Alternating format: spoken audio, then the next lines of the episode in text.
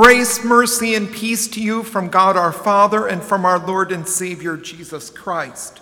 The word of God for our meditation this morning is recorded in Luke chapter 17, beginning at verse 11. On the way to Jerusalem, he was passing along between Samaria and Galilee, and as he entered a village, he was met by ten lepers who stood at a distance and lifted up their voices, saying, Jesus, Master, have mercy on us. When he saw them, he said to them, Go and show yourselves to the priests. And as they went, they were cleansed. Then one of them, when he saw that he was healed, turned back, praising God with a loud voice, and he fell on his face at Jesus' feet, giving him thanks. Now he was a Samaritan. Then Jesus answered, were not ten cleansed? Where are the nine? Was no one found to return and give praise to God except this foreigner? And he said to him, Rise, go your way. Your faith has made you well. These are your words. Heavenly Father, sanctify us by your truth. Your word is truth. Amen. Fellow redeemed, three words in this account tell you everything you need to know about the once extremely contagious and incurable skin disease called leprosy at a distance. Lepers had to live in leper colonies outside the village to avoid contact with other people. They lived lives that were cut off from family get togethers, going out with friends, working at a job, and anything else they had previously enjoyed. They had to publicly announce their illness to others by shouting, unclean, so others would stay away from them. Not only were they cut off from other people, they were cut off from public worship, from God's house, as ceremonially unclean. The loneliness of the separation, combined with the hopelessness of an incurable disease, made it particularly difficult for a leper to be thankful about much of anything. In the last 18 months, we have learned all too well what at a distance means, as the phrase social distancing entered our vocabulary and some of us have been quarantined. Some of us spent months, even a year, without being able to see some of our family members and friends. For months, some of us were unable to gather with other believers for public worship. The separation experienced from a global pandemic is just a taste of what lepers in Jesus' day went through their entire lives. Leprosy is a picture of sin and its effects, that our sin separates us from one another and from our God. The nature of sin is that it turns us inward, focusing on ourselves and our wants and our needs, and ignoring the needs of others.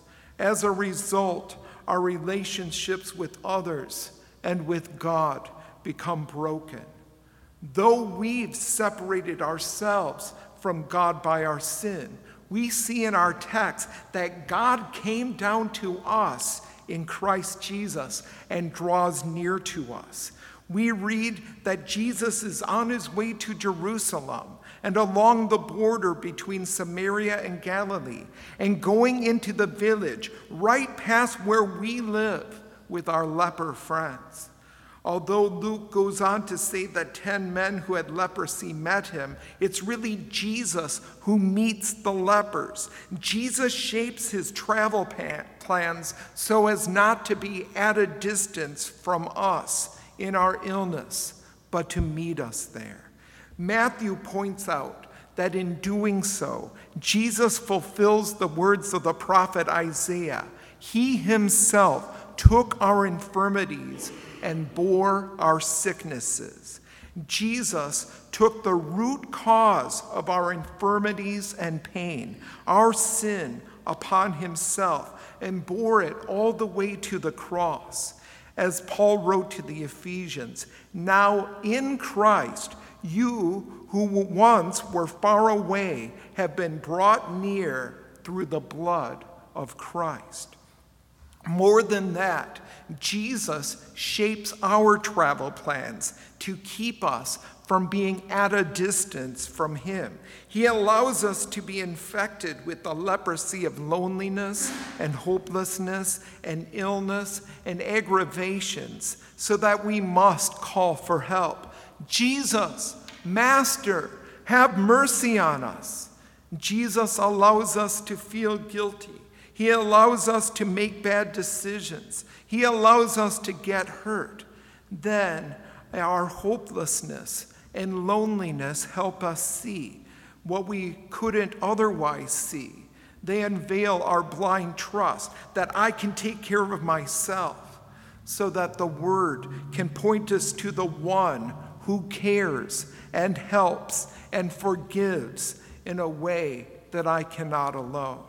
In this way, Paul reminds us we can learn the secret of being content in any and every situation knowing I can do all, everything through Christ who strengthens me.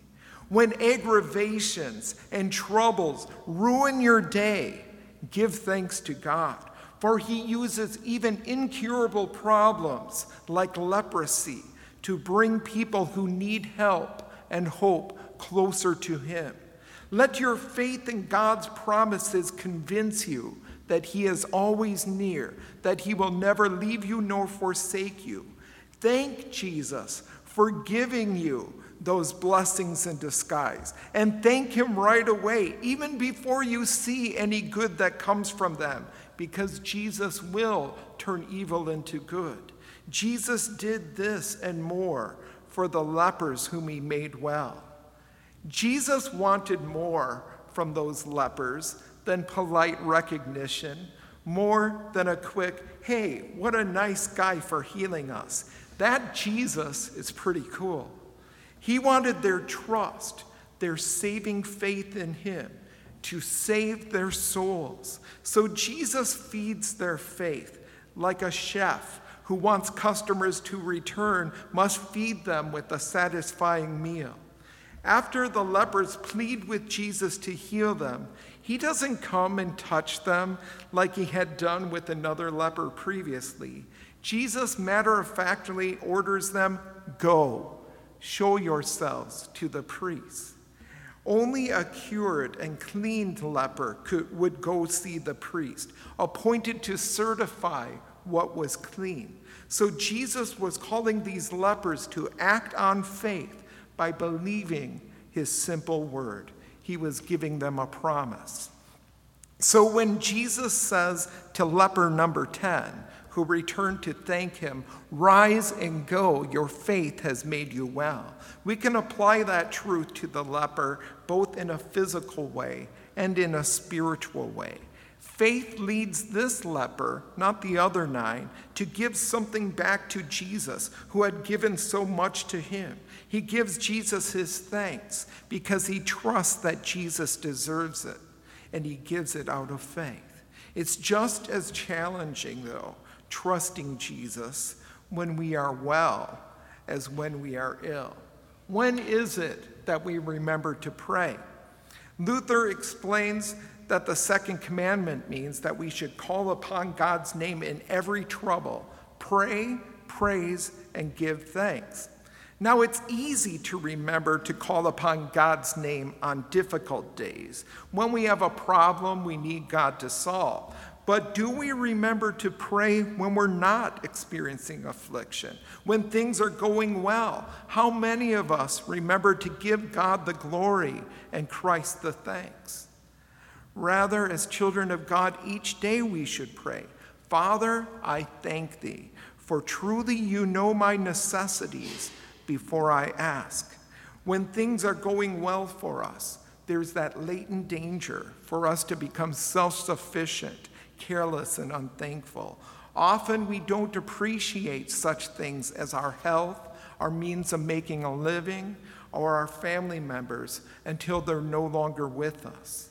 True gratefulness in all circumstances only happens as a result of faith, trusting in God's promises and in Jesus Christ as our Savior, believing that the promises of God pertain to my blessings as well as my troubles. Like the leper, we can be thankful when we are ill or when we are well.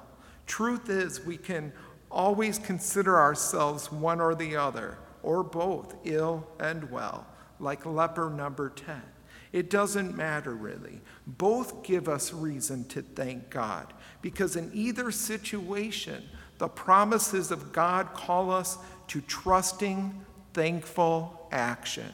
Rise and go. Your faith has made you well. Amen. Please rise for prayer.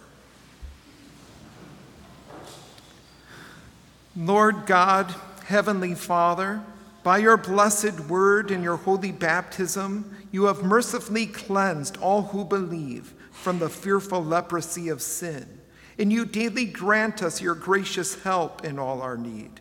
We beseech you so to enlighten our hearts by your Holy Spirit that we may never forget these your blessings, but ever live in your fear and trusting fully in your grace with thankful hearts, continually praise and glorify you through your Son, our Lord Jesus Christ, who lives and reigns with you in the Holy Spirit, one God now and forever.